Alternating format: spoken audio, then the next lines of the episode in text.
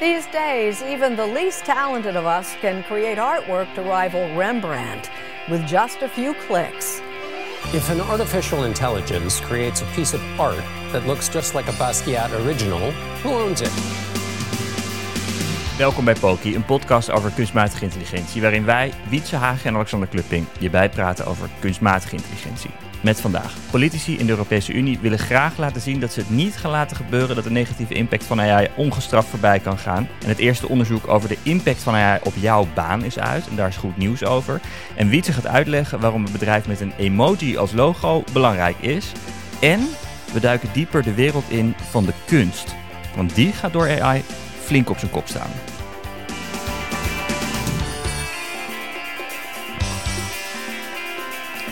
God, die tune is voorbij. We kunnen weer praten als normale mensen. Heb jij gisteren op... Ja, we nemen, we nemen dit op de dag nadat op 1 is uitgezonden. Heb je op 1 gekeken, Wietse? Ik heb gekeken. En ben je opgebleven? Voor mijn acte de présence? Zeker. Ik uh, ben opgebleven. Ik heb gekeken. Ik vond dat je het goed deed. Ik stuurde als grapje naar jou. Ik zat naar mijn laptop te roepen. Wat die gast zegt. nee, ik vond het... Uh, ik vond het nog best wel een boeiend... Je was het met me eens. Nou, dat is fijn. Ja, ik was wel met je eens. Nou, dat hoeft niet altijd natuurlijk. Dat is ook saai. Maar nu wel. Zeker. Wat vond je van die mevrouw die erbij zat? Die nou, een vond... uh, replica avatar had. Nou, ik vond het wel bijzonder. Ik vond sowieso een hele leuke, amicale vrouw. Wat ben ik? Ik vond haar wel interessant om naar te luisteren ook. En ook een soort van wel zelfreflectie, een soort zelfkennis over dat het eigenlijk ook wel bijzonder is. Maar ja, je moet er maar gaan zitten. Hè? We hebben het de vorige mm. keer over gehad. Er zit dan een soort stigma op. Hebben wij het idee, of in ieder geval. Dat idee heb ik. Dus als het dan zo verteld wordt. En ik denk dat... Um, ik kan me niet ik weet niet zo goed hoe oud die technologie van replica is. Dat dacht ik ook nog. Het voelt wel een beetje als een soort van vorige generatie uh, AI. Waardoor ik ook dacht, de wat we daar beoordelen met elkaar is eigenlijk iets van gisteren. Um, ja, ja, ja. Dus ik, had ook wel, ik zat ook wel te kijken met een soort van... en dat bracht jij op een gegeven moment ook in... van ja, de technieken liggen eigenlijk al op tafel. Dat is een kwestie van die technieken aan elkaar koppelen. En dan zitten we hier ineens met een heel ander item met elkaar. Maar goed, dat, ik denk dat dat zich gewoon nog moet bewijzen. Nou, meer dingen die zich nog moeten bewijzen is... The Economist heeft besloten dat ze onderzoek gaan doen... naar wat de impact van AI op white-collar jobs is. Dus ze gaan een soort van... Uh, elke paar maanden gaan ze bijhouden... kunnen we al iets zien in het grafiekje. Er was enorme invloed op de inkomst, op de instroom van white-collar jobs tijdens COVID. Want toen allerlei mensen die normaal serviceberoepen hadden, gingen opeens white-collar jobs doen. Dus COVID was een enorme piek. Maar daarna stabiliseerde dat eigenlijk heel erg uh, snel naar het niveau van daarvoor. En nu gaan ze dus proberen te kijken, de impact op, e, op generatieve AI zou zijn op white-collar jobs, dus de banen waar mensen met informatie te maken hebben.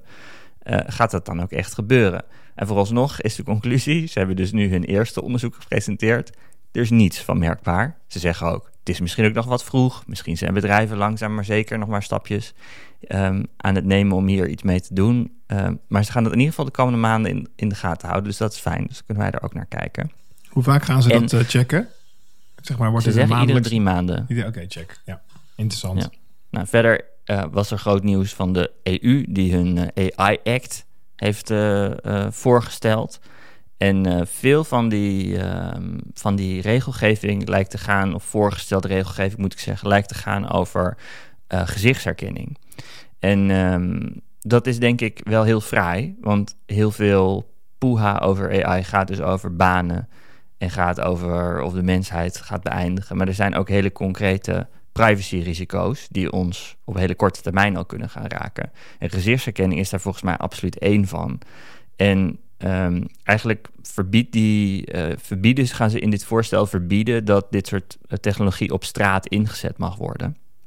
En ik, ik, las dus een fantastisch voorbeeld van hoe gezichtsherkenning als technologie misbruikt kan worden. Namelijk in Madison Square Garden, dus een beetje de Ziggo Dome van New York. Daar was een, uh, dat, dat moederbedrijf heeft een rechtszaak tegen zich lopen. En dat vinden ze irritant, dat er een rechtszaak tegen ze loopt. En daarom hebben ze de advocaten van de tegenpartij de toegang ontzegt tot Madison Square Garden middels gezichtsherkenning. Dus zij hebben een database met alle gezichten, waarschijnlijk hebben ze dat van LinkedIn getrokken of zo, van alle advocaten van de, van de tegenpartij. En die kunnen dus niet meer naar concerten. Dat is hun manier om die tegenpartij te zieken. En uh, blijkbaar is dat iets wat uh, mag, wat ik al opvallend vind. En blijkbaar is dat ook iets wat gemakkelijk kan, wat ik opvallend vind. Maar het geeft ook een klein inkijkje van hoe dit, hoe dit helemaal uit de hand zou kunnen lopen... Uh, als bedrijven dit soort dingen gaan toepassen voor hun, voor hun eigen win. Maar dat, dat is ook nog, dat is dan in, nog maar een schim met wat voor problemen dat zou kunnen hebben... als je uh, ongezien op straat zou willen lopen of uh, in allerlei foto's um, en videobeelden te zien bent op momenten dat je gewoon anoniem wil zijn. Wat uh, toch een groot goed is en waar je niet zo vaak aan denkt dat dat wel fijn is, dat je dat nog steeds hebt. Um, dus dat is uh, een voorstel. Daar gaan ze nog een paar jaar over bakkeleien. Kunnen we dat en, ergens lezen? Dan zullen we zien. Ja, zeker kun je dat voorstel lezen. En dat wordt ook druk gelezen door lobbyisten van grote techbedrijven, want die hebben er alle belang bij. Om die EU-regelgeving klein te houden. Met name de techbedrijven die een beetje voorlopen. Uh, dus OpenAI bijvoorbeeld heeft er, heeft er belang bij om dit soort wetgeving uh, nou, toch soepeler te krijgen. Um, en het zijn gek genoeg de bedrijven die dan een beetje achterlopen die uh, het veel makkelijker vinden dat dit soort dingen gereguleerd worden, omdat ze daarmee ook weer hun achterstand een beetje, nou ja, de, de, het speelveld wordt geniveleerd, zomaar te Ja, zeggen. dat, dat is Ehm, we regulatory zullen zien. capture, heet dat volgens mij. Regulatory We capture. zullen zien Dus ga over een paar jaar waar dit het af voordeel uitkomt. eruit doen dat het gereguleerd wordt. Dat wil je dan eigenlijk als Ja. speler. Interessant is dat. Ja. En die tekst, is, bedoel, is dat leesbaar? Moet ik dat door ChatGPT heen halen om het Explain Like I'm 5 te maken? Of Ik heb het geprobeerd eh, en je moet het door ChatGPT heen halen. Tenminste, voor mij is dat nodig. Maar ik ben ook bijzonder gevoelig voor juridische taal. Dus dat is iets wat, eh, waar ik ChatGPT graag voor gebruik. Hugging Ehm, Face wilde jij het over hebben. Ja, nou, ik dacht, dit is wel iets voor de luisteraar om sowieso bekend mee te zijn. Ehm, dat vind ik. En, en eh, Hugging Face, ik ben eigenlijk Hugging Face best wel laat tegengekomen. Ehm, ik, ja, ik weet niet, ik heb altijd het idee dat ik er dan vroeg bij ben met dingen, maar ik word ook ouder. Hè? Dus op een gegeven moment eh, zit je er misschien helemaal, niet meer helemaal top of the game. Ehm, ik kwam een paar jaar geleden Hugging Face tegen toen ik aan het kijken was naar ehm, text speech-to-text oplossingen. Om te kijken van, oké, kan, ik, kan ik dit ergens downloaden op GitHub of zo? Ik wil, dit, ik wil iets draaien. Ik wil gewoon van een mp3 naar tekst. Dat, dat was wat ik voor doel had. En toen was ik een beetje aan het zoeken. En toen in een van die ehm, repositories op GitHub van open source code stond een raar emoji met een soort blij poppetje die eh, al blozend naar je, naar je eh, zwaait. Toen dacht ik, oké, wat is dit? Dit, dat, dit zal wel een of andere ehm, federated, rare community ding zijn of zo. Een of andere, ja, beetje hacky ding. En toen klikte ik erop, toen kwam ik op Hugging Face. En dat is eigenlijk een, een, ja, een platform. Het ziet er heel vrolijk uit door, door die emoji en ook heel erg toegankelijk. Want je denkt, dit is een soort van gezellig community project. Het is gewoon een bedrijf. Er zitten allemaal grote investeerders in. Dat wist ik eerst ook niet. Dat heb ik nog even uitgezocht. Ehm, maar waarom is het zo belangrijk? Omdat wat je ziet, en dat zag je ook een beetje in de begindagen van GitHub, inmiddels door Microsoft overgenomen, is dat dit soort platforms een soort speel worden, in, of een beetje een spin in het midden van een spinnenweb van zo'n beweging. En deze beweging die ik dan nu beschrijf, is de beweging van open source eh, machine learning, of wat we vandaag de dag eigenlijk weer veel meer AI zijn gaan noemen. En eh, concreet is het dus zo dat als bijvoorbeeld eh, een bedrijf of een onderzoeksteam bij een universiteit een eh, nieuw onderzoek uitbrengt. Het gaat vaak gepaard met een onderzoekspaper en daar zit dan code bij. Zo van hier heb je een model, we hebben hem alvast getraind, dan kan je een beetje ermee spelen. En dat kan echt zijn van tumoren herkennen in MRI-scans tot en met eh, speech-to-text. Eigenlijk alles wat je met machine learning-achtige oplossingen kunt eh, bereiken. En die uploaden ze dan vaak naar Hugging Face. Want op Hugging Face zit eigenlijk een gigantische community van en mensen en data.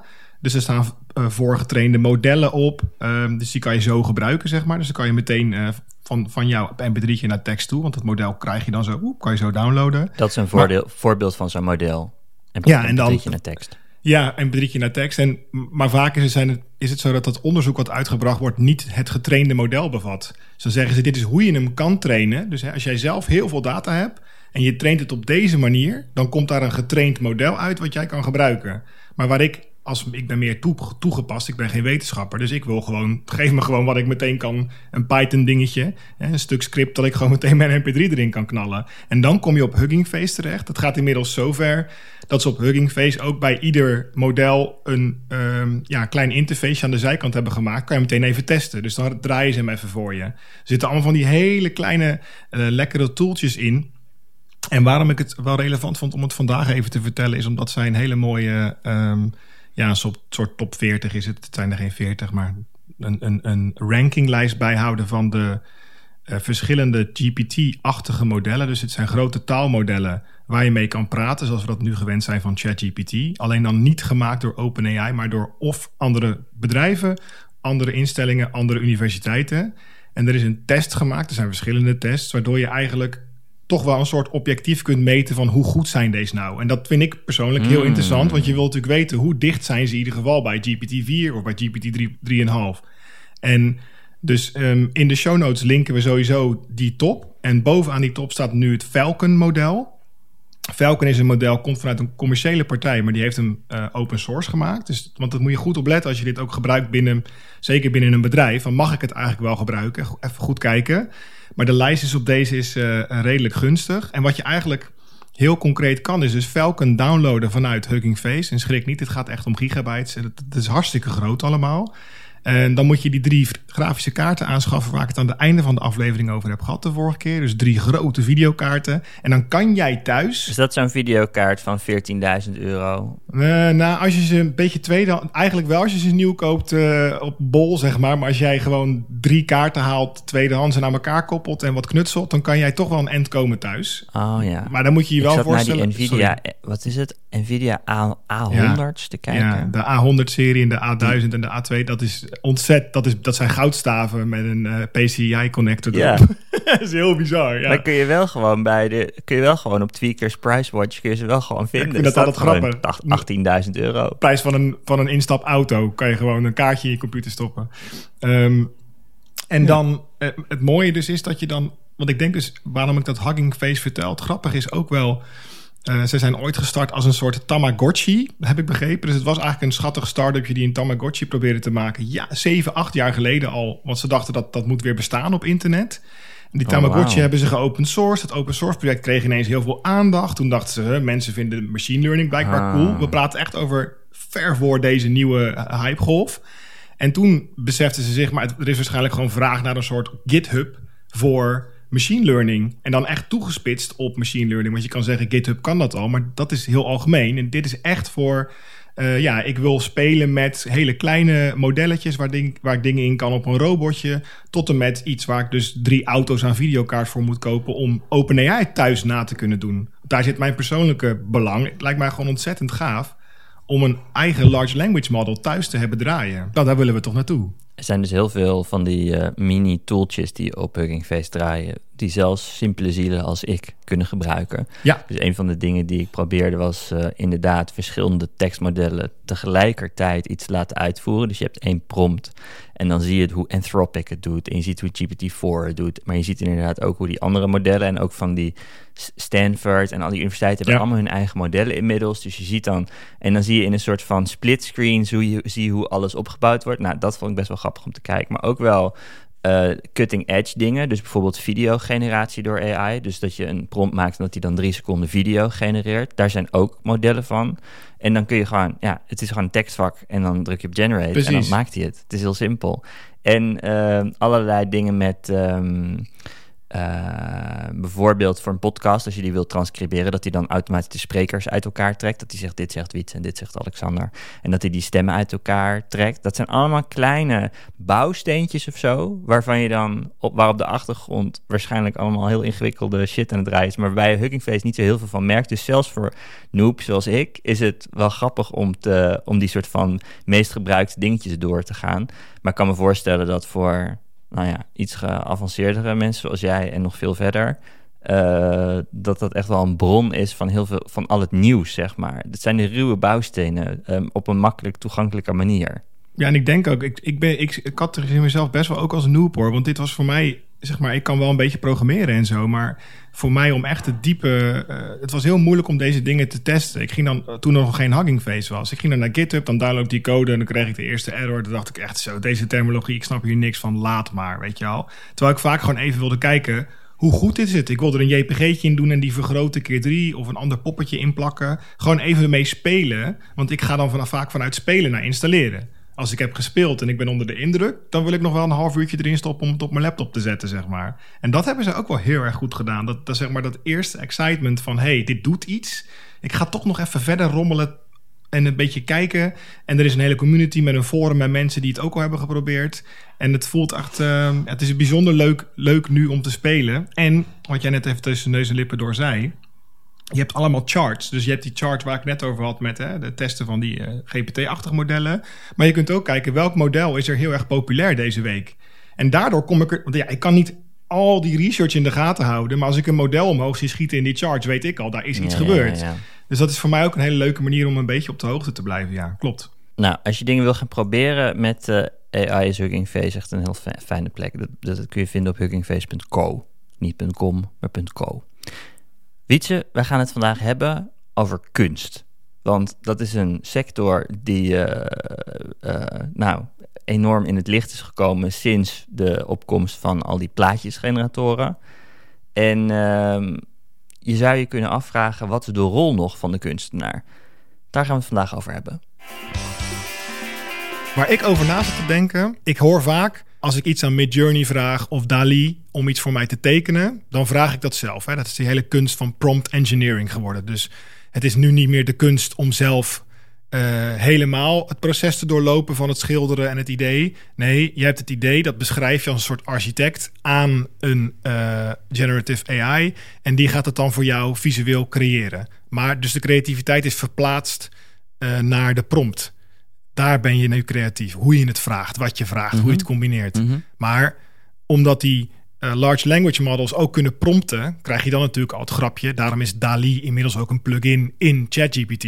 Dat je zegt, maak een interessante prompt voor mij, zodat ik die kan doorgeven. Trouwens, geef hem zelf maar door aan DALI. Ja. En dan schrijf je die creativiteit weer een stukje op. Namelijk, wat vraag je om de prompt te maken om het ding te maken? nou, dan, kom, dan kom je op een soort van ehm, first mover question in de filosofie. Daar schrap je altijd van, oké, je kan het, de wereld, de, het universum is gemaakt door God. Dan hou je God weg, wordt het de Big Bang. En dan is wie heeft de Big Bang gedaan? En dat wordt heel irritant. Een soort Turtles all the way down-achtig vraagstuk. Maar die prime mover, zoals ze dat noemen, dat eerste zetje, daar kom je nooit. En het voelt voor mij ook een beetje zo eh, met die eh, waar zit dan de creativiteit nog? Want je schuift hem steeds op. Hè? Je gaat, wat ik net zei, je, je gaat op een gegeven moment vragen om prompts te creëren. En is jouw vraag om prompts te creëren weer jouw creativiteit.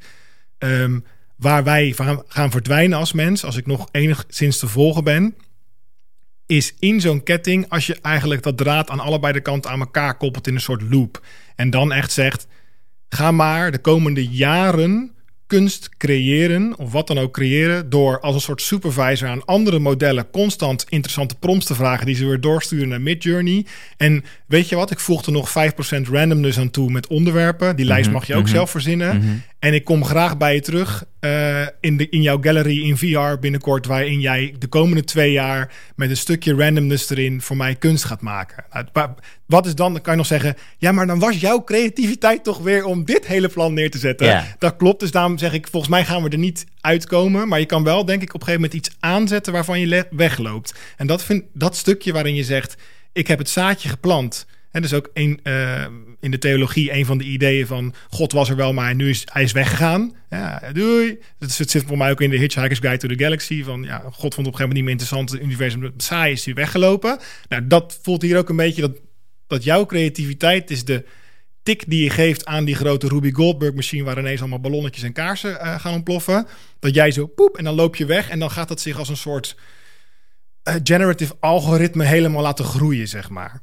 Nou, Zo. je hebt het onderwerp aangesneden, dus laten we het over het onderwerp gaan hebben, inderdaad. Ja. Geloof je er inderdaad, geloof je erin dat mensen AI-kunst evenveel gaan waarderen als, eh, als kunst gemaakt met een, met, een, met een penseel? Nou, ik denk dat ehm, het interessante... Er zijn een aantal vragen rondom kunst, wat mij betreft. We kunnen doen van wat is kunst, wat is geen kunst. Vind ik even daarbuiten, want dat is een, een eigen aflevering waard. En ik denk ook niet dat wij dat moeten doen. Nee. Dus we gaan, we gaan heel even ervan uit dat we daar een soort van idee bij hebben wat we daar dan mee bedoelen. Nou, ik kan wel uitleggen wat ik daarmee bedoel. Voor mij is ehm, een onderdeel van kunst niet alleen maar wat ik ga zien. En dat kan een, eh, een performance zijn op een plein ergens tijdens oerol op een eiland. Maar het kan ook iets zijn wat aan een muur hangt. Maar het kan ook iets zijn wat mij eh, tot in mijn oren komt. Want het is een podcast waar iemand op een gegeven moment zoveel tijd en moeite en iets interessants Ja, in doet. kan ook kunst zijn. Ja, ik zit er, en ik, zit ik zeg nu al ineens allemaal dingen. Tijd, moeite. Oh, is dat, als er geen moeite is, geen kunst? Dat is heel ingewikkeld in deze. Ja. Want ehm, volgens mij, en dat zie je ook een beetje met synthetische diamanten. Hè, die diamanten zijn eigenlijk Hmm. atomair volledig gelijk aan een diamant uit de grond. Maar daar heeft de aarde niet heel lang op hoeven drukken. Dus voelt het toch alsof de moeite die in die diamant gegaan Mhm. is niet helemaal klopt of zo. En daar kunnen we een soort van grappig over doen van wat een arbitrair verschil. Maar ik denk dat daar wel wezenlijk iets zit. Nou, het is significant minder waard als je een synthetische diamant hebt. Ja, toch? maar als je ze naast elkaar legt, Ja. het eindresultaat. Dus, maar de, de weg ernaartoe schijnt dus ook waardevol te zijn. Dat kan. Mhm. We- dan gaan we dus eigenlijk zeggen... Hè, als je een boterhammetje met pindakaas eet... ook het smeren is onderdeel van het eten. We, we gaan gewoon het ding ervoor erbij trekken bij het hele proces. En dat mag volgens mij. Want, en dan moet je er ook een verhaal bij vertellen. Misschien moet je dat Maar je bedoelt om lezen. er, om er als mens waarde aan toe te kunnen kennen. Schijnbaar. Ja. En, en, het- en nu... Moet dus het verhaaltje moeten kloppen. dat is een van de ideeën die ik persoonlijk, wat ik dat intuïtief merk, dat Mhm. ik denk, hé, hey, als daar een, een, een soort journey aan vastzit van hoe dat tot stand gekomen is, dan vind ik het op een of andere manier meer waard of dat Ja. doet iets met waarde voor Ja. mij. En dat komt denk ik omdat, ehm, en dat, dat is een beetje wat ik interessant vind, als er dat, dat zie je ook een beetje terug in eh, eh, het idee dat schaken is al heel lang eh, zijn computers veel beter in schaken, maar schaken is een enorme groeiende sport. Schaken tussen mensen. Mhm. En eh, terwijl computers kunnen het veel beter. Dus we zouden ook heel de dag op YouTube twee computers tegen elkaar. Maar toch doet dat ons. We gaan. Geen reet, nee. Ja, terwijl we, zouden waarschijnlijk ook trouwens bijvoorbeeld een golfrobot kunnen maken die constant hole-in-ones golft. Dat Ja. kun- dit is gewoon technisch al lang mogelijk. Maar Ga je toch geen livestream ja, zie je plop, plop. nou ja, ik dacht toen wel, want er is wel... Ik, ik wou dus heel dit punt gaan maken, zat ik te denken van... Ja, zie je nou wel, want ook bijvoorbeeld zelfrijdende Formule 1 auto's zou saai zijn. Ik had allemaal ideeën bedacht. En toen dacht ik, ja, maar ik kijk wel eens, sporadisch hoor. Ehm, Ja, er is zo'n... er komt nu een confession. Ja, dat, er- voor mij heet het eh Jelles eh, knikkerbaan. Maar er is een knikkerbaan op YouTube waarbij je een soort van Formule 1 race hebt tussen knikkers. Oké, En toen zat ik te denken, ja, maar die... Dat zijn geen mensen, die knikkers. Dus, dus- nee, precies. dus- snap je van Waarom is dat dan wel leuk? Nou Ja, omdat je het verhaal van die Jelle kent inderdaad. En, eh, en hij heeft die baan gemaakt. dat helpt dan, denk ja, ik al. maar ja. dat, is wat je, dat is wel wat je net zegt. Namelijk de stap ervoor is dan wat je nodig hebt. Het verhaal van de stap ervoor is wat je nodig hebt om het als geheel te kunnen waarderen. Nou, misschien dus, en als dan aansluit op wat jij nu zegt. Op het moment dat ik dan twee schaakcomputers tegen elkaar zie schaken. Ja, ja. En de een is gemaakt door eh, een jongen uit Noord-Holland. Ja. En de andere een meisje in India. En we hebben twee eh, door tieners gecreëerde algoritmes die tegen elkaar gaan schaken. Ja. Dan voel ik al ineens van, ja, ah, ik zou, ja, het zou wel kijken. Ja. ja, Dat helpt, ja, ja. merk ik. ja. Wat vind jij? Nou ja, ik denk altijd, wat, wat maakt dat mensen een soort van, eh, wa- waar, waarin massa uiteindelijk ge- geïnteresseerd is, is in kunst biedt de mogelijkheid, eh, en dat is redelijk uniek tegenwoordig, om eh, met z'n allen iets op te zoeken wat heel schaars is. Dus er, er hangt geen, je kan een kopie ophangen van de nachtwacht, maar er gaat niemand naar kijken. En dat kan een perfecte kopie zijn die niet van echt te onderscheiden is, en toch wil niemand dat zien. En dat is dus omdat je dat is het, dat rare paradoxale van, eh, van, van iets als het Rijksmuseum. Mensen willen massaal. Ze hebben geen zin om de JPEG te- zien. Ze willen het echte ding zien. En waarom willen ze dat zien? Want alle andere mensen dat willen. Het is een soort van sociaal construct natuurlijk. Waarin we eh, het heel belangrijk vinden dat andere mensen het heel erg waarderen. En ik denk dat dit dus door alle niveaus zo is. Dat iedereen op een bepaalde manier aan het kijken... Dus zelfs als je echt een, een kenner bent... en je haalt je neus op voor de, de massa's die voor de Mona Lisa staan... dan nog denk ik dat het uitmaakt wat andere mensen... en dat kunnen andere experts zijn of wie je dan ook waardeert...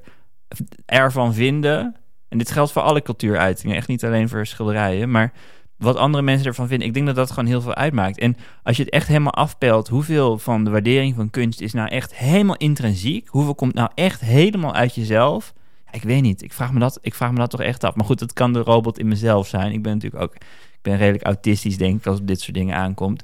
Ik denk dat, ik, ik denk dat ja, gewoon het opzoeken van gemeenschap inherent verbonden is aan de waardering van kunst. Ja, ja, ik denk dat dit is weer een eh, element. Want ik denk dat er is in de filosofie heel veel, heel veel geschreven rondom kunst. Echt lang geleden al. En dat gaat heel erg over ehm, ja, hoe is het anders van dan technologie bijvoorbeeld. Mhm, mhm. En dat heeft heel erg te maken met dat in die technologie toch een enorme eh, utilitaire doelbewustheid zit. Het is ergens voor. Hè? Het is een beetje, en bij kunst hoeft het niet ergens voor te zijn. Mag wel, maar het Ja. hoeft niet. En da- daarom krijg je ook natuurlijk altijd de vraag van waarom hangt dit hier? Of wat is dit? Of waar doet het toe? En dat dat antwoord dan kan zijn, weten we nog niet? Of weet ik nog niet? Of eh, ik heb wel een idee, maar ik laat het graag aan jou. En dan zeggen mensen, "Pff, vage shit zeg, lopen ze vlug weg. Ehm, maar ik, ik, ik merk wel dat hierin die schaarste... Er zijn een aantal dingen die altijd al een beetje absurd waren als je ze zou bevragen. Hè, Als het gaat om schaarste. Want Mhm. bijvoorbeeld digitale schaarste is een beetje vreemd. Hè? Ja. Dat is de hele NFT-discussie Ja. natuurlijk. Ja, Ehm, eh, dat is ook de hele, het hele Bitcoin-verhaal toen aan het begin geweest. Mensen zeiden, ja, maar het is gewoon luchtgeld. Want ja, maar ja, fiat geld is eigenlijk ook een beetje een database entry. Dus ja, hè, komen we er niet, leggen we niet iets bloot wat nu zo ongelooflijk duidelijk is dat we merken, shit, dat sociale construct is echt wel wankel eigenlijk. Juist. ja. En, ehm, maar zelfs als we, ik zit dus te denken dat als we de schaarste wegnemen, hè, dus dat, dat, want, want dat kan niet meer, stel dat het niet meer lukt, hè, dat sociale construct valt echt wel om. Wij zeggen nu, ergens in jouw verhaal hoorde ik, zelfs als we het kunnen kopiëren, zelfs als we het Mhm, toch mhm. willen ze die, or- dat originele Mhm. willen we, kan ik Ja. zeggen, want dat heb ik ook. Dus dat ben ik met je eens. Maar ik kan me wel voorstellen dat als we een steeds meer eh, digitaal, synthetisch infused eh, leven leiden, dat het misschien wel moeilijker wordt om dat nog. Ja, tegelijkertijd, als je nu kijkt in computergames en lootboxes en Minecraft levels en dat ene zwaardje in Zelda, gaat het helemaal mee. Je krijgt Ja, het gewoon. precies. Terwijl het, ja, dus dat bewijst eigenlijk wel een beetje wat jij zegt, dat die schaarste misschien wel. Ja, maar dat je het ook kan genereren. Dus wat dat betreft dat het misschien toch alsnog kan. Ja. Nou dit is inderdaad... Ik heb vanmiddag een Socratisch gesprek gevoerd met ChatGPT over kunst. En auteursrechten is natuurlijk een ding. En het is ook dit wat, waar, waar het gelijk over gaat als het over Midjourney gaat. Namelijk op wiens data is het getraind en mag dit eigenlijk allemaal wel? Het is me overigens volstrekt onduidelijk wat hier nou allemaal van mag en wat nou eigenlijk niet mag. Dus ik weet dat bijvoorbeeld in Nederland heb je het recht om bij naam genoemd te worden als, je, als, kunst gemaakt is. En heb je ook eh, een soort van bescherming tegen inbreuk op je. Hoe noemde die het nou? Inbreuk op je, bijna op je eh, status of zo. Dat als als er een werk is wat duidelijk een afgeleide is van jouw werk. En daar staat niet jouw naam bij. Dat mag gewoon niet in Nederland. Want je moet, je moet eh, altijd naamsvermelding erbij zetten in zo'n geval. Nou ja, dat, dit is natuurlijk super schemerig gebied überhaupt al. Maar als dit op grote schaal met AI gebeurt en ja, Jezus, ik, het deed me echt, het, ik, het zette me echt aan het denken, zou je op de training, zou je de trainingsdata bij naam kunnen noemen überhaupt als je zo'n nieuw plaatje maakt? Zeg maar, zou het technisch überhaupt kunnen om bij een plaatje wat Midjourney gemaakt heeft te zeggen, nou, we hebben dit en dit en dit als basiswerk gebruikt voor dit werk. Dat kan toch helemaal niet? Nou, volgens mij is Adobe Firefly hun eh, Adobe antwoord op Midjourney Ja. en Dali. eh, hun grote selling point is eh, onder andere wij weten waarop het getraind is, want we hebben het zelf getraind en het is getraind op een volledige Hmm. eh, corpus waarvoor wij betalen. Oh joh. Dus dat, dit, dit, dit, dat is een oplossing voor hun. Dus dan heb je nog niet ehm, op het moment dat jij je plaatje hebt getekend, automatisch de namen erbij komen die gebruikt Nee, worden. Maar die precies. stap, die, en die Ja. stap is wel te nemen. Ik denk, Ja. ik, ik denk, ik schat even in dat die technisch zeker niet onmogelijk is om te zeggen. Wij gaan gewoon wel netjes erbij zetten van wie dit is en die mensen ook compenseren. Want wij weten waar, welke delen uit de set aangeraakt worden in het creëren hiervan. Hoe welke kan dat welke dan? Wat bronnen. voor trainingsdata zal dat zijn? Voor het Firefly bedoel Ja. je? Ja, dat is wat ik. Van hun stokdatabase of zo? ja, ja. Maar ja, dat is natuurlijk ook wel weer... Waarschijnlijk eh, heeft dan een of andere Adobe-jurist handig in de, in de rechtenoverdracht gezet... dat Adobe het werkelijk voor alles kan gebruiken. Maar hoe, hoe redelijk is het dat je van een, van een freelance kunstenaar kan verwachten... dat hij dan begrijpt... oh, straks kan dus een model getraind worden hierop... waardoor daadwerkelijk zeg maar, mijn, alles wat ik maak getraind kan worden en dan oneindig eh soort van opnieuw gemaakt, maar ook nieuw werk in plaats van alleen maar wat ik heb overgedragen aan Adobe. Zeg maar ja, het zal er vast in staan dat het in perpetuity en eh, in the whole universe en eh, for all of history gebruikt mag worden of all of the future. Maar ja, ik weet niet of dit nou of, of ja en ik zit ook het te zal denken. juridisch wel kloppen. Maar Jouw werk zit voor 0,00003% in dit werk, want er is gebruik gemaakt van Ja, jouw werk. En ja, maar zou je dat niet heel mooi? Het, het zou natuurlijk wel mooi zijn als je zo de pot kan verdelen. ja, ik zit alleen eh, dan het ingewikkelde daarvan is dat je dan, dat is een beetje ook het probleem hè, met het trainen op gegenereerde data. Je hebt een soort schoonpunt in de geschiedenis waar, waar deze systemen er nog niet waren, waardoor je nog alles wat je erin geladen hebt, op, zeg maar, niet aangeraakt was door dit soort systemen. Maar we leven nu in een tijd waarin wat op internet staat al mogelijk gegenereerd is. En dan ga je dus ook weer gegenereerde dingen in die datasets inladen. Ja, En dat, dat, het wordt dus, dat is nooit meer schoon. nee, precies. En dan krijg je, want dit, dit doet me heel erg denken aan het eh Xanadu-project. Ik, ook- ik heb Xanadu iets te vaak aangehaald in mijn leven al. Maar Xanadu is, is, ik kan wel is zeggen, maar ik zeg een beetje was, want het is niet echt gelukt volgens mij. Maar het idee om eh, hypertext met hyperlinks op zo'n manier te bouwen dat je eigenlijk een soort enorm graph of spinnenweb van genetwerkte bronnen aan elkaar kon koppelen. Waardoor op het moment dat jij een artikel las of een stuk tekst, laten we het daar even bij houden. En daar stond een zin uit een ander stuk tekst, dan klikte je erop en dan vloog je naar die ja, tekst. precies. En daar, daar kon je dus alles zien. Maar het idee was ook om een heel financiële structuur daarachter te doen. Te zeggen, als jij een zin van iemand gebruikt, Ja. omdat we het weten, kunnen we het ook tot ten treuren herleiden. Ja, ja, en dan zeggen, nou, je krijgt nog 0,00001% van de opbrengst van het boek, want daar ben jij in gequote. Ja, fascinerend. Dus als, het, als je dat naar een podcast zou vertalen, dan, zou, dan zouden wij net geciteerd hebben uit een of ander artikel uit de. New York Times. En dan had de New York Times daar een deel van gekregen van de advertentieomzet. Ja, en Dat, dat, en dat in het. In het eh, ik merkte dat toen ik dat Xanadu dat daarover las, dat ik wel dacht, dat is wel. Er zit wel weer een heel. eh, ja, hoe zeg je dat? Politiek-filosofisch vraagstuk achter van. Oké, allemaal binnen dat kapitalisme natuurlijk. En de- laten we daar niet te veel over uitweiden. eh, in, in deze aflevering. in ieder geval. Alsjeblieft niet, inderdaad. Maar de, dat we, volgens mij lopen we nu wel een beetje door dat je nu zegt: oké, misschien moeten we die bijwet, hè, laten we zeggen dat de Europese Unie besluit dat als jij generatieve eh, visuele, visuele dingen maakt, dat even simpel houden, redelijk simpel, dat je bij, daarbij de dataset en het systeem zo moet controleren. Dat je inderdaad bij ieder gegenereerd eindproduct kunt zeggen Ja. wat daar aangeraakt is in de trainingsdataset, zodat die mensen uiteindelijk gecompenseerd kunnen worden. Ja. Stel, dit is zo wat Ja. we nu zeggen. We komen in een soort nieuwe wereld dan, een soort van eh, waarin alles eh, traceable is, achtig. Traceable, Mhm. traceability of copyright, die misschien mensen die heel erg voor die copyright zijn, jaren van gedroomd hebben. Hè? Want nu zou het zo, nu is het zo, als ik hier door de straat loop, ik zie een abri op een bushokje met een grappig iets erop. Ik ga s'avonds schilderen, kan ik niet, maar stel.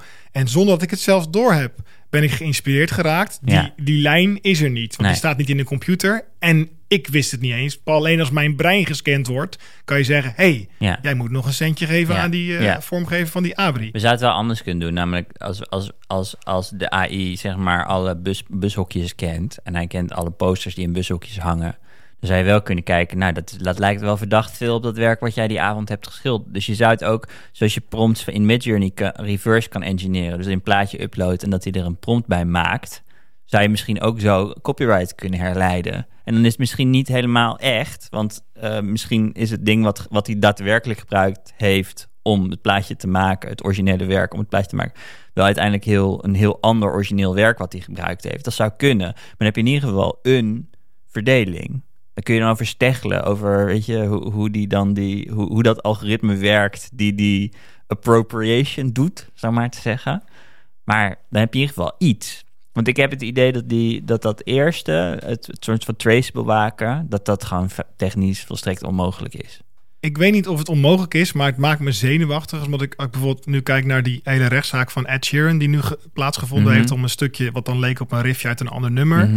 En dat hij ook in mijn ogen terecht zegt... Ik, ga geen liedjes meer maken als ik deze zaak niet win. Want ik ben gewoon te bang om ook maar mijn gitaar nog aan te raken. Dat kan je dramatisch noemen, maar ik snap hem wel. Want de mond wordt hem in essentie gesnoerd. Want hij heeft het idee... Ja, ik kan gewoon constant van alle kanten aangeklaagd worden... voor iets maar wat maar een beetje lijkt op iets van iemand anders... terwijl ik het niet eens weet. Ja. En ik zit nu wel te denken, nu we het hier over hebben. Hè, stel het is zo dat dit systeem kan, wat we nu hebben besproken. En het wordt ook aangezet voor podcast, waar wij nu in zitten. Mhm. En dat betekent dus dat we misschien wel live, terwijl we hier zitten, maak het even dystopian, zeg maar. We gaan even full Black Mirror.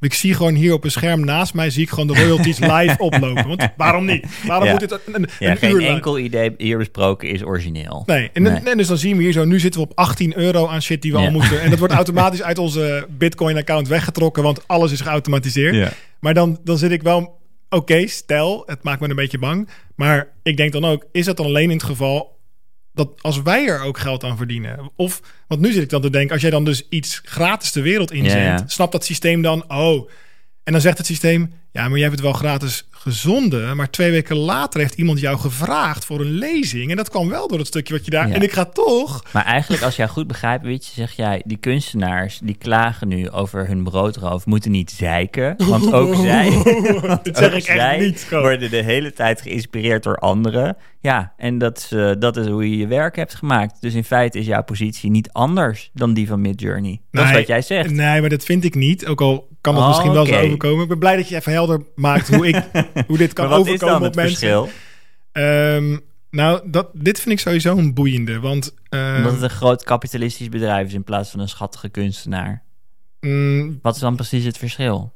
Als de een geïnspireerd wordt door alles wat, die, wat ze Nou, in de omgeving verschil- ziet. ik denk dat, dat ehm, het is in heel veel systemen. Ik ga het even kijken of ik het. n- ik ga het, heel, het wordt nu ineens heel abstract in mijn hoofd. Maar ik ga het proberen met leuke, concrete voorbeelden nog iets van te maken. Ik ben van mening dat er veel systemen zijn. eh, met regels daarin. En heb ik bijvoorbeeld, noem het het portretrecht. Even heel, maak het Mhm. even concreet. Wat volgens mij een goed idee is. Ja. Iemand maakt een foto van jou op straat. Je zet er in je eentje op. En dan zeg jij, dat wil ik niet. Ja. Nou, dat vind ik heel... Voor mij heel veel mensen zeggen dan... Oh, wat fijn dat je dat zo kan opeisen, zeg. Wat goed. Ehm, dat, er zijn die regels, die, die, die werken en die wetten... ook wel een beetje omdat die zijn, die zijn vrij hard. Dat zijn geformaliseerde regels. één persoon op de foto, et cetera. Dat is helemaal uit ten treuren neer, neergezet. Hè, want dat moet allemaal geformaliseerd worden... zodat het later bepaald kan worden of je gelijk had. Hè. Mhm. Mocht je iemand een zaak aanspannen of zeggen ik wil compensatie. Maar die landen uiteindelijk in een best wel een fuzzy wereld vol met grijze gebieden en vaagheid. Want die realiteit is helemaal niet zo lekker te vangen als wij willen. Ben ik blij mee. Wat bedoel ik daarmee? Is dat ik, als het om ehm, bepaalde ideeën rondom copyright die er zijn, bijvoorbeeld Mickey van Disney die 70 jaar onder copyright hangt, die zijn in een wereld waar niet die eh, generative AI's waren. Mhm. Dus op het moment dat wij tien jaar zouden oefenen om, of misschien heb je talent, twee jaar oefent en misschien vind je het helemaal niet zo moeilijk, twee maanden oefent om Mickey perfect na te kunnen tekenen, de hele tijd, gewoon uit je hoofd. Had, je gooit er gewoon heel tijd Mickey's uit in allerlei vormen en doen. Ja. Dan heb je dus eigenlijk iets ges- gestolen daar. Je hebt een soort van inspiration van de Disney-makers, heb jij weten te implementeren in jou door te oefenen. Dat is gewoon leren. Dat kan je doen. Dat, je, je had eh, hele goede Vermeer-imitatoren vroeger, die daar ook vaak niet eens over logen en zeiden: Ik kan het voor je doen. Nou, prima. Ehm, de, het, het punt is dat de schaalbaarheid van dat mensen die gaan proberen Mickey na te doen. en het gedoe wat je daarvan krijgt, terwijl je ook net even een andere Mickey kan doen en dan toch nog geld kan verdienen. Dat daardoor zo'n wet werkte gewoon, omdat in de, in de pragmatische realiteit van de dag waar we met mensen werken en niet algoritme, toen nog, kan je zoiets ook echt toepassen en zeggen: Ik doe gewoon niet Mickey na. En als iemand het doet, dan lukt het misschien zeven mensen per jaar, dus die kan je dan ook nog een beetje aanklagen en zo. Maar dan komt er ineens een volledig geautomatiseerd systeem waarin iemand gewoon een Donald Duck kan aanklikken en zeggen: Doe mij nog zo'n Donald Duck. Ik geef je ook nog een onderwerp waar het over moet gaan. En rats, gooit die hele Donald Duck eruit voor je. De, het gemak en de snelheid van dat moment en de, en de democratisering van die macht eigenlijk om dat te kunnen doen. Ja, dan, dan ehm, die, die wetgeving, die gedachtegang achter dat juridische model, eh, is groten, oké, in een groot deel gestut op de dagelijkse realiteit van het, van het kunnen handelen van zo'n wet. Mhm. En op het moment dat je, eh, wat ik, wat ik nu veel in discussies hoor, is dat mensen zeggen, ja, maar en wat ik een beetje bij jou ook hoor, misschien hoor ik dat verkeerd. Ja, maar dit is toch oude wijn, nieuwe zakken? Of dit is toch hetzelfde als toen? Mhm, mhm, En iedere artiest was toch geïnspireerd? Alles is een remix. mhm. Ehm, dat klopt. Maar het feit dat, dat, dat, dat niet alle kunstenaars op straat leven, ik zeg het maar even zo, had wel te maken bij eh, dat het dus inderdaad nog steeds mogelijk was met de, met de materialistische en culturele realiteit van de tijd, zonder large language models erin en zonder generative AI's die visueel dingen kunnen maken, dat dat toch een beetje werkte. Hè? Veel kunstenaars die nu luisteren, die zichzelf kunstenaar noemen of kunst maken of whatever, zullen zeggen: het was al zwaar vriend zonder die dingen. We hadden eigenlijk al niet de juiste rechten, maar door trucjes konden we toch leven, de meeste van ons. Nu zien we eigenlijk de daadwerkelijke absurditeit van de situatie in van een, van een, van een gedachtegang die al, al moeilijk klopte, zeg maar, was al een fragiele gedachtegang. Ja, die, die klapt nu gewoon helemaal om door eh, de enorme eh, tijdswinst bij het kopiëren, het gemak van de interface om het te doen. het komt een beetje terug op waar we het eerder in het gesprek over hadden. Ik denk dat bepaalde dingen al redelijk scheef waren. Ja. En nu richting het absurde gaan. Ja. Waarom we een soort van ineens oog in oog staan met iets wat eigenlijk altijd al een beetje vreemd was. Ja. En heb je ook een idee over hoe je dit zou kunnen rechttrekken? Ik denk dus dat ik dan eh, een beetje met een mond vol tanden zit. Niet Hmm. dat ik denk dat dat onoplosbaar is, maar ik krijg dan dus ideeën. En dat is niet van mij, want het is ook maar wat ik lees. Maar wat we net over hadden, van in mijn ogen hele enge traceability systems. Want er moet, dat tracen, dat Ja, heeft niet gevolgen. Denk ik niet dat we dat moeten willen. Dus dan moeten we misschien toe naar die iets als vertrouwen. Dat het veel meer te maken heeft met: oké, ehm, ook al weten we niet helemaal precies hoe jij die bijdrage hebt gedaan. Eh, we hebben wel een aantal indicatoren waarom jij een bijdrage hebt gedaan. Dat is dan genoeg. Ik zeg het even heel abstract, maar eh, moet het, moeten we het allemaal helemaal tot in een treur op een pixel gaan meten? Of kan jij gewoon zeggen: Nou, ik heb toen dat stripje daar getekend, dat is toen gepubliceerd. Ik zie daar dingen die lijken daarop. Dat geeft mij een soort van recht op royalties, op wat erop lijkt. Of Ja. al is het alleen maar je naam erbij. Ja, en dat, eh, daar is nog wel een soort midden, zonder dat we hoeven zeggen, laten we de grondaanname van onze hele samenleving meteen veranderen. Eh, maar ik heb nu niet zo eh off the cuff een, een goed antwoord erop. Wat is de, wat als je, want ik zat in, in, Socratisch gesprek met eh, ChatGPT dus over kunst. En toen kwam je ook met allemaal VR en soort van, ik had het over de toekomst van kunst. En dan zei hij, ja, met, door AI kun je allemaal dingen doen met kunst die nu niet konden. En toen dacht ik, dit meen je niet serieus. Dus toen zei ik tegen hem, laten we hier een Socratisch gesprek over voeren, want ik geloof hier geen reet van. Dat is over het algemeen heel inzichtelijk. Op, bij als dat ding dingen zegt waarvan ik denk, eh, volgens mij klopt We hebben toch een soort derde persoon aan tafel, hè? In dat Ja, opzicht. En, entity. Ja, ja. En eh, toen kwam hij dus met allemaal dingen waardoor er allemaal interactie met eh, bezoekers kan zijn. Dus hij had het over installaties. Ik zeg hij, dan moet je me vergeven. Maar hij had het over installaties, eh, over kunstwerken die zich kunnen aanpassen aan, eh, aan de bezoekers. Dat het verder gaat dan alleen maar knoppen indrukken, zoals het met, met ik weet niet of dat een metafoor is, maar hij, zo beschrijft hij nu de installatie van vandaag, de kunstinstallatie van vandaag.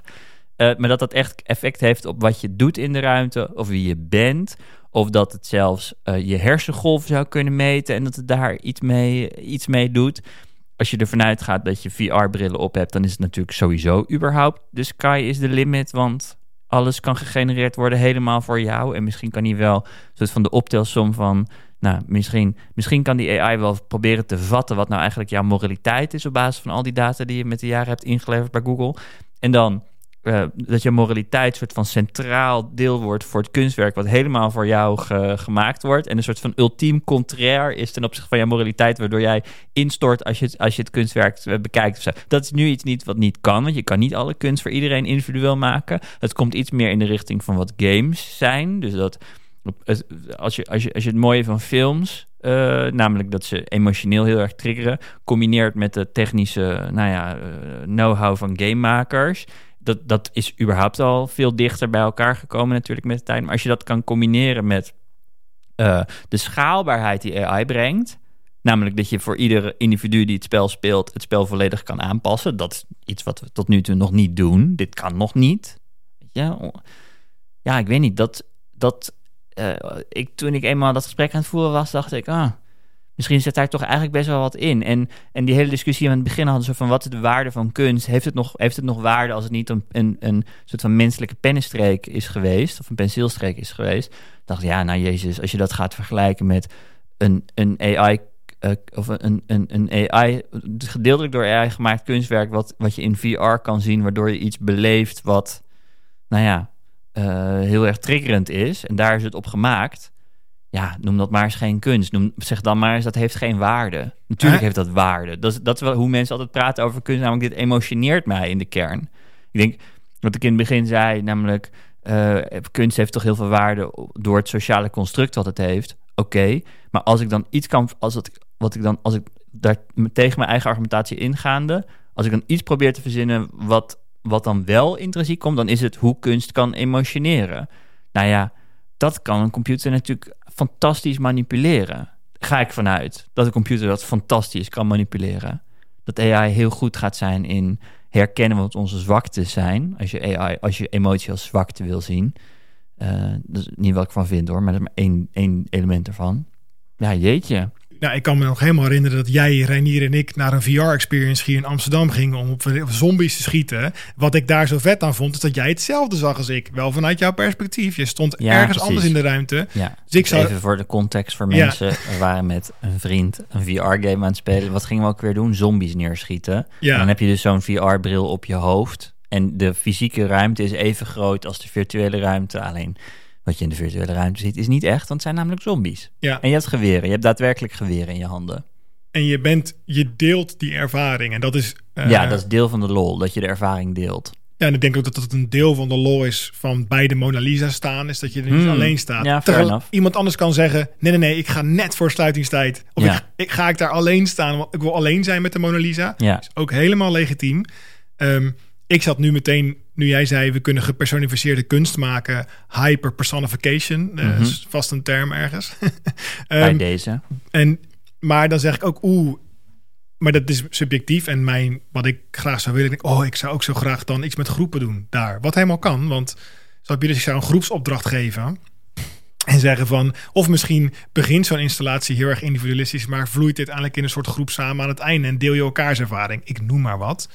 Ehm, Maar ja, misschien moet je hier ook voor aannemen dat soort van kan kunst, zeg maar, kan waardevolle kunst nog bestaan buiten de VR-bril. Als, als we zulke overweldigende dingen kunnen maken in VR, gaan mensen dan echt nog geïnteresseerd zijn in een eh olieverf in een lijst? Helemaal die mensen, helemaal de massa, zeg maar. De, de mensen die afkomen op de sociale ervaring en het, het, het ervaren van iets unieks. Zoals mensen ook vanuit China naar Amsterdam komen om de stad te bezoeken. Ja, daar gebeurt, daar gebeurt denk ik nog steeds nu nog zoveel meer in, die, in de realiteit dan dat er gebeurt in zo'n eh, VR-wereld. Ja?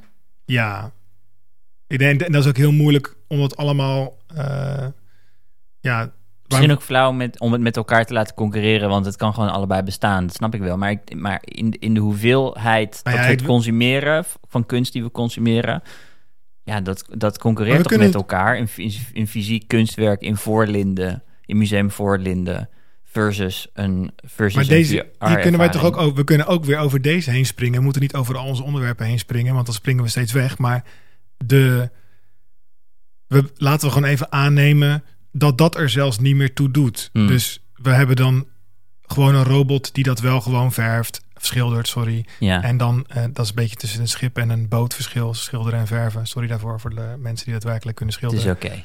ehm, iemand een ding creëert dat. Dus het wordt wel gegenereerd door Midjourney. En dan wordt het uiteindelijk wel op een canvas gezet en opgehangen. Dus we skippen nu even het niet, Oh, ja. niet die hele VR-ding doorzagen nu. Maar ik wilde jou nu zeggen: ja, maar dat VR is wel een stuk minder rijk dan de daadwerkelijke realiteit. En dan zou jij kunnen zeggen: oké, dan maken we het echt. Ja, Boeien. Ja. Ik bedoel, van, het is alleen wat minder. Volgens mij is jouw VR-verhaal.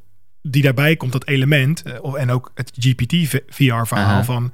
Die virtuele realiteit is zoveel maakbaarder, sneller maakbaarder en Ja. bereikbaarder voor Ja. die algoritme ja. dan onze fysieke realiteit. dus gaat het indrukwekkender zijn. Ja, zolang. En de, maar dat is dus een soort van tussenmoment, zou ik zeggen. Dat kan misschien heel lang duren, want het is nou de energie die erin moet om een volledige eh, virtuele omgeving op zijn kop te zetten, letterlijk. Zeg maar. Je zit bij een concert, je zit ineens op zijn kop. Dat is makkelijker dan die hele fysieke concertzaal omdraaien, Mhm, zeg maar. Dus, mhm. dus je gaat eerder die op zijn kop concertervaring meemaken in VR dan Mhm, in daadwerkelijk nou, een soort La Via Volta. Ik weet niet of je er ooit wel eens in Nou, ik zag hebt, dus maar- laatst een soort van. Er was een ding in, in Los Angeles waar je een container in kan lopen. En dan hebben ze een, ehm, een vliegtuig van binnen nagemaakt. En dan gaan ze, dus- ga je dus samen meemaken dat het vliegtuig gaat neerstorten. En ze hebben dus heel veel werk gedaan om alle eh, eh, ramen eh, projectie daarin te doen. En het, het, het beweegt allemaal. En er is een verhaal met acteurs. En om, om je zo realistisch mogelijke ervaring van een neerstortend vliegtuig te geven. Nou ja, dat soort shit. Ja, maar de, de, het punt is dat we nu, we snijden zoveel, en dat is niet erg, ik vind dat vet interessant, maar er zit hier een vraagstuk in, oké, eh, stel je zou heel snel, heel goedkoop qua energie, zeg ik dan, ik algemeniseer hem even helemaal naar energie, Ja. Ehm, heel goedkoop wat betreft moeite, een ervaring kunnen neerzetten die ongelooflijk overtuigend is, dan al niet in VR, dan al niet in een soort van vloeibare realiteit met containers eh, die, die fucking eh, overtuigend zijn.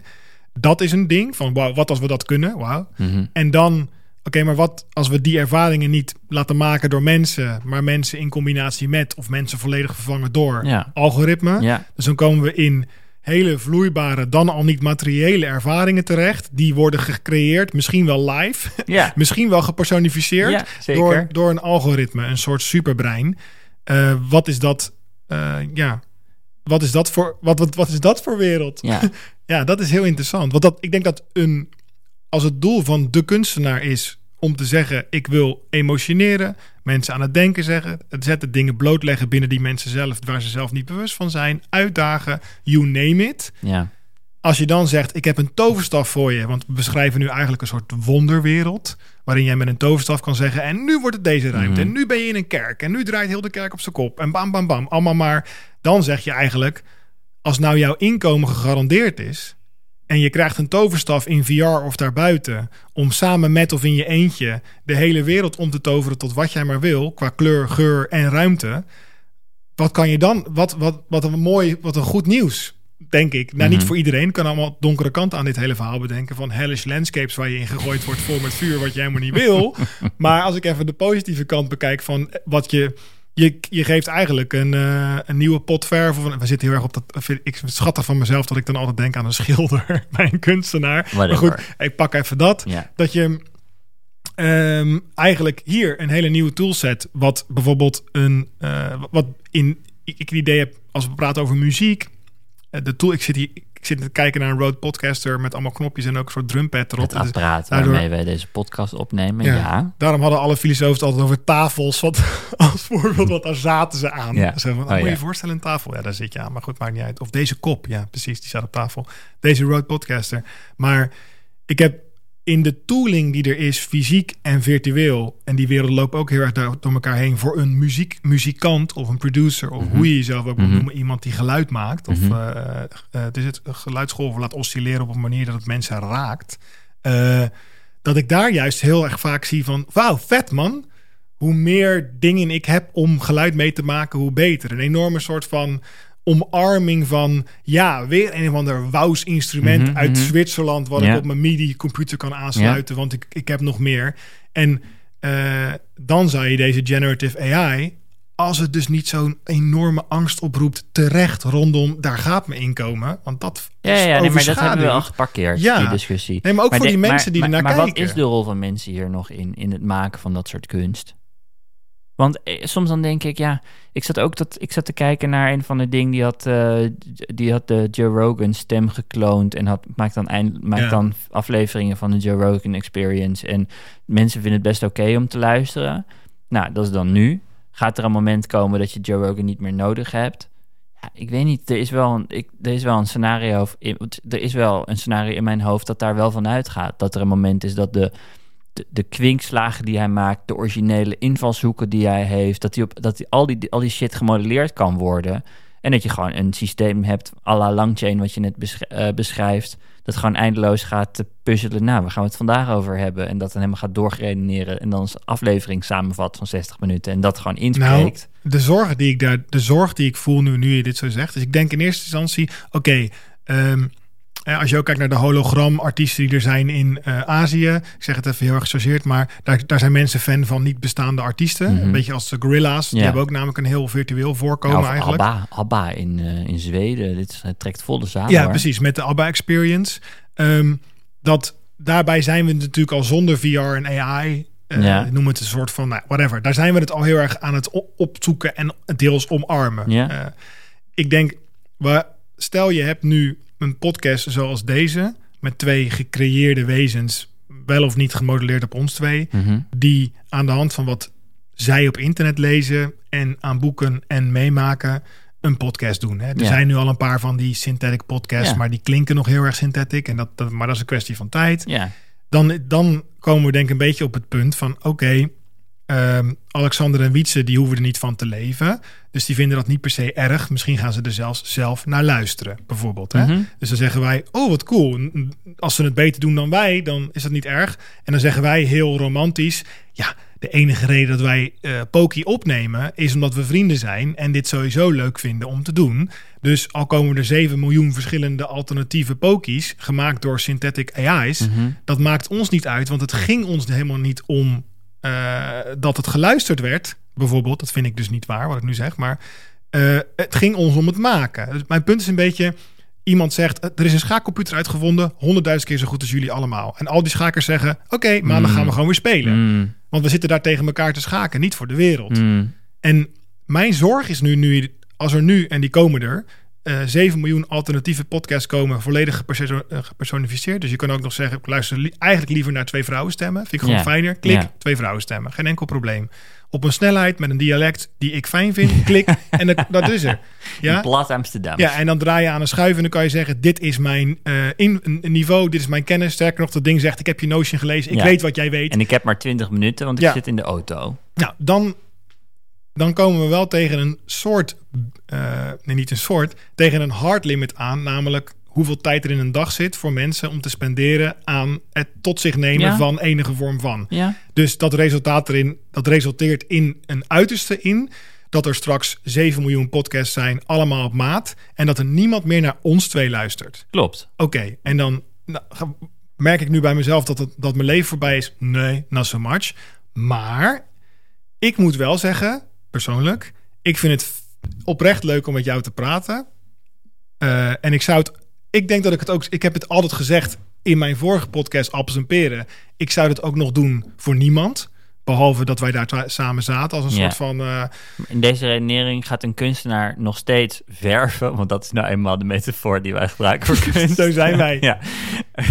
Eh, gaat die kunstenaar nog steeds verven, ondanks dat niemand haar schilderij gaat zien. exact. Nou, en doen Nou, wij dat dan? geloof ik geen reet van. En maar doen wij dat dan? Ga jij nog opnemen als Nee. nul luisteraars? Nee. Maar dit is toch onvermijdelijk? Want ik, ik bes- beschrijf nu toch niet een what if? Ik beschrijf toch gewoon what if wat when? er- ja, oké, jij- je neemt dit al lang aan als waarheid. Nu? Nou, ik- nee, ja, terwijl ik hier Nee, zit. maar dit gaat nog gebeuren, bedoel je? Dit, Ja. Je neemt al lang aan als waarheid dat dit nog gaat gebeuren. Nou, ik weet niet. Ik heb nog een scenario in mijn hoofd dat het dus niet zo goed gaat zijn. Maar je, je houdt daar niet eens rekening meer mee. Oh, nou kijk, als we, dan, als we dan iets met tijd doen, dan, wordt het, in- dan, wordt het, dan kan ik er een beetje dingen aan hangen. Als een soort eh, Kurzweil ga ik dan nu coole voorspellingen doen. Ehm, vijf jaar tot een podcast die eh, Ja. Ja. zeer luisterbaar is. Ja. Tien jaar tot een podcast die eh, zo goed is als deze. leg je er nou maar bij neer, want er gaat toch niemand kijken naar wat je ooit Nee, nog ik maakt. probeer, ik probeer denk ik de discussie uit het begin van dit verhaal heel persoonlijk te maken. Dat wij hier met z'n tweeën zitten ja, maar je en niemand meer je- luistert. Er zit dus blijkbaar een aanname onder. Eh, die, eh, die ik, eh, namelijk dat, dat, dat, dat mensen gewoon geen rol meer hebben in, in, in, in, in het maken van creativiteit, anders dan voor hun eigen plezier. Dat vind ik nogal wat hoor. Dat zit er bij jou als aanname blijkbaar onder. Ik was daar nog niet, eerlijk gezegd. nee, dus dat- nee, het- ik, ik ben helemaal niet blij hiermee. Nee, nee, nee. En misschien, ik hoop dat het niet waar is, maar ik vraag me nu hardop af. Waarom zou dit in godsnaam niet gebeuren? Ja, ja Nou, dat is een... Oh, zolang, kijk, wat we kunnen doen. Ik heb een aantal vrienden van mij die luisteren podcast op 1.5. Ik weet niet hoe. snelheid. Ja, dat is, ik vind dat absurd. En als ik dan mezelf hoor praten, denk ik, het gaat al best wel snel. Ja, Waar ben je mee kan bezig? helemaal niet. Ben je Ja. niet goed? ja. Maar als ik ze zou doorvragen, dat, dan Mhm. zou ze uiteindelijk moeten zeggen: Nou, ik wil gewoon meer. Ik heb maar, hè, hoe lang ben je wakker op een dag? 24 min 8, 16 uur. Eh, ik heb maar 16 uur. Ik moet ook nog werken. Heb ik er nog 8 over? Ik moet nog meer doen. Ik heb er eigenlijk nog 3 over. Mhm. Ik heb drie uur per dag om iets tot me te nemen: YouTube, video, boeken lezen, whatever. Ik ga iets consumeren eh, in mijn brein. En dan passen daar meer podcasts in op 1.5. Punt. Het is gewoon Mhm. efficiënter. Mhm. En mijn nieuwsgierigheid is groter dan de uren die ik heb. Dus ik moet wel op 1.5. Dat is eigenlijk best wel verdrietig als je dit zo hoort, toch? Ik heb haast. Het is gewoon best wel heftig. En dan komen daar nog 7 miljoen op maat gemaakte synthetische podcasts bij. Dan zijn jij en ik, Alexander en Wietse, Ja, gewoon weg. weg. We Ja. weg. Ja. En dan is het dan, en dan is de vraag: ik kijk niet naar video's van twee schaakalgoritmes die tegen elkaar schaken. Dat doe ik niet. Ik kijk nog steeds graag naar twee mensen. Ja. Misschien moeten we wel video gaan aanzetten hier, maar dan nog dat is dan nog wel een 15 jaar misschien. Nou, ligt eraan met meta-human. Maar wat is dan het verschil? Hoe komt dat dan? Dat je daar, dat je, dat je... Ja, daar zit een soort hoop. Ja, precies. Want dat is heel hoopgevend dat, je dat, dat wij met z'n allen menselijke schakers willen bekijken. Of Ja, menselijke, Formule vo- 1. menselijke voetballers willen bekijken. In Ja. plaats van dat we naar FIFA-wedstrijdjes gaan zitten kijken. Of niet gespeeld door mensen. Want natuurlijk kijken mensen ook naar games. Maar eh, eh, een heel geautomatiseerd gespeeld FIFA-spelletje slaat werkelijk helemaal nergens op. Ja, ligt eraan. Als daar dus ook twee voice-overs zitten van twee fake guys. Ja, precies. Dan, want Ja. voor mij komen wij nu een beetje tot de conclusie dat het misschien ook heel veel van die synthetische wedstrijdjes, zo noem ik ze maar even, saai zijn omdat wij dat menselijke missen. En nu door eh, de ontwikkelingen van de laatste x jaar ons gaan beseffen dat misschien die menselijkheid, Ja. die, die romantiek, laat ik het dan maar even zo noemen, die backstory, Dat dat, die ook gefaked hebben. kan worden. Ja, maar Ja. dat die ook gefaked oh, dat kan die worden. gefaked kan worden. Ja, precies. Dus dat het alsnog het einde is van het kijken van schaak, schaakmatches tussen mensen. Omdat zelfs dat romantische nagedaan kan worden door die computer. Ja. Wat moet ik ervan zeggen, Wietse? Nou ja, jij zou het dus niet meer maken als er niemand luistert. Dat hoor ik een beetje. Nee, ik zou het zeker niet meer maken als er niemand luistert. En ik, ik, ik kan me ook bijna niet voorstellen. Kijk, muziek maken voor jezelf, dat begrijp ik. En ik snap ergens, snap ik ook schilderen voor jezelf, begrijp ik ook. Maar het is toch altijd, is er toch een, moet er toch een deel van je zijn dat je denkt, nou, ik ga dit aan anderen laten zien. Ik ga aan anderen laten horen wat ik maak. Ik ga aan anderen laten zien wat ik maak. Ja, maar dan stuur je het toch op echt- naar Ernst Jan. En dan zegt hij, na drie weken zeg je, heb je het al geluisterd? Ik heb Pookje opgenomen met Wiets. En dan zegt hij, vriend, er zijn zulke fantastische podcasts Ja. voor mij op maat gemaakt. Ik Ja. heb er gewoon nog geen tijd voor gehad. Ja. Ja, ja dat is wat het gaat zijn. Nou, op die noot. Ja. Ik uh, bestuur je met heel veel plezier de rest van deze dag in. Eh, dit is waar het op uitkomt. Kunst maak je straks voor jezelf en voor niemand anders. Dit was Poki. Tot volgende week.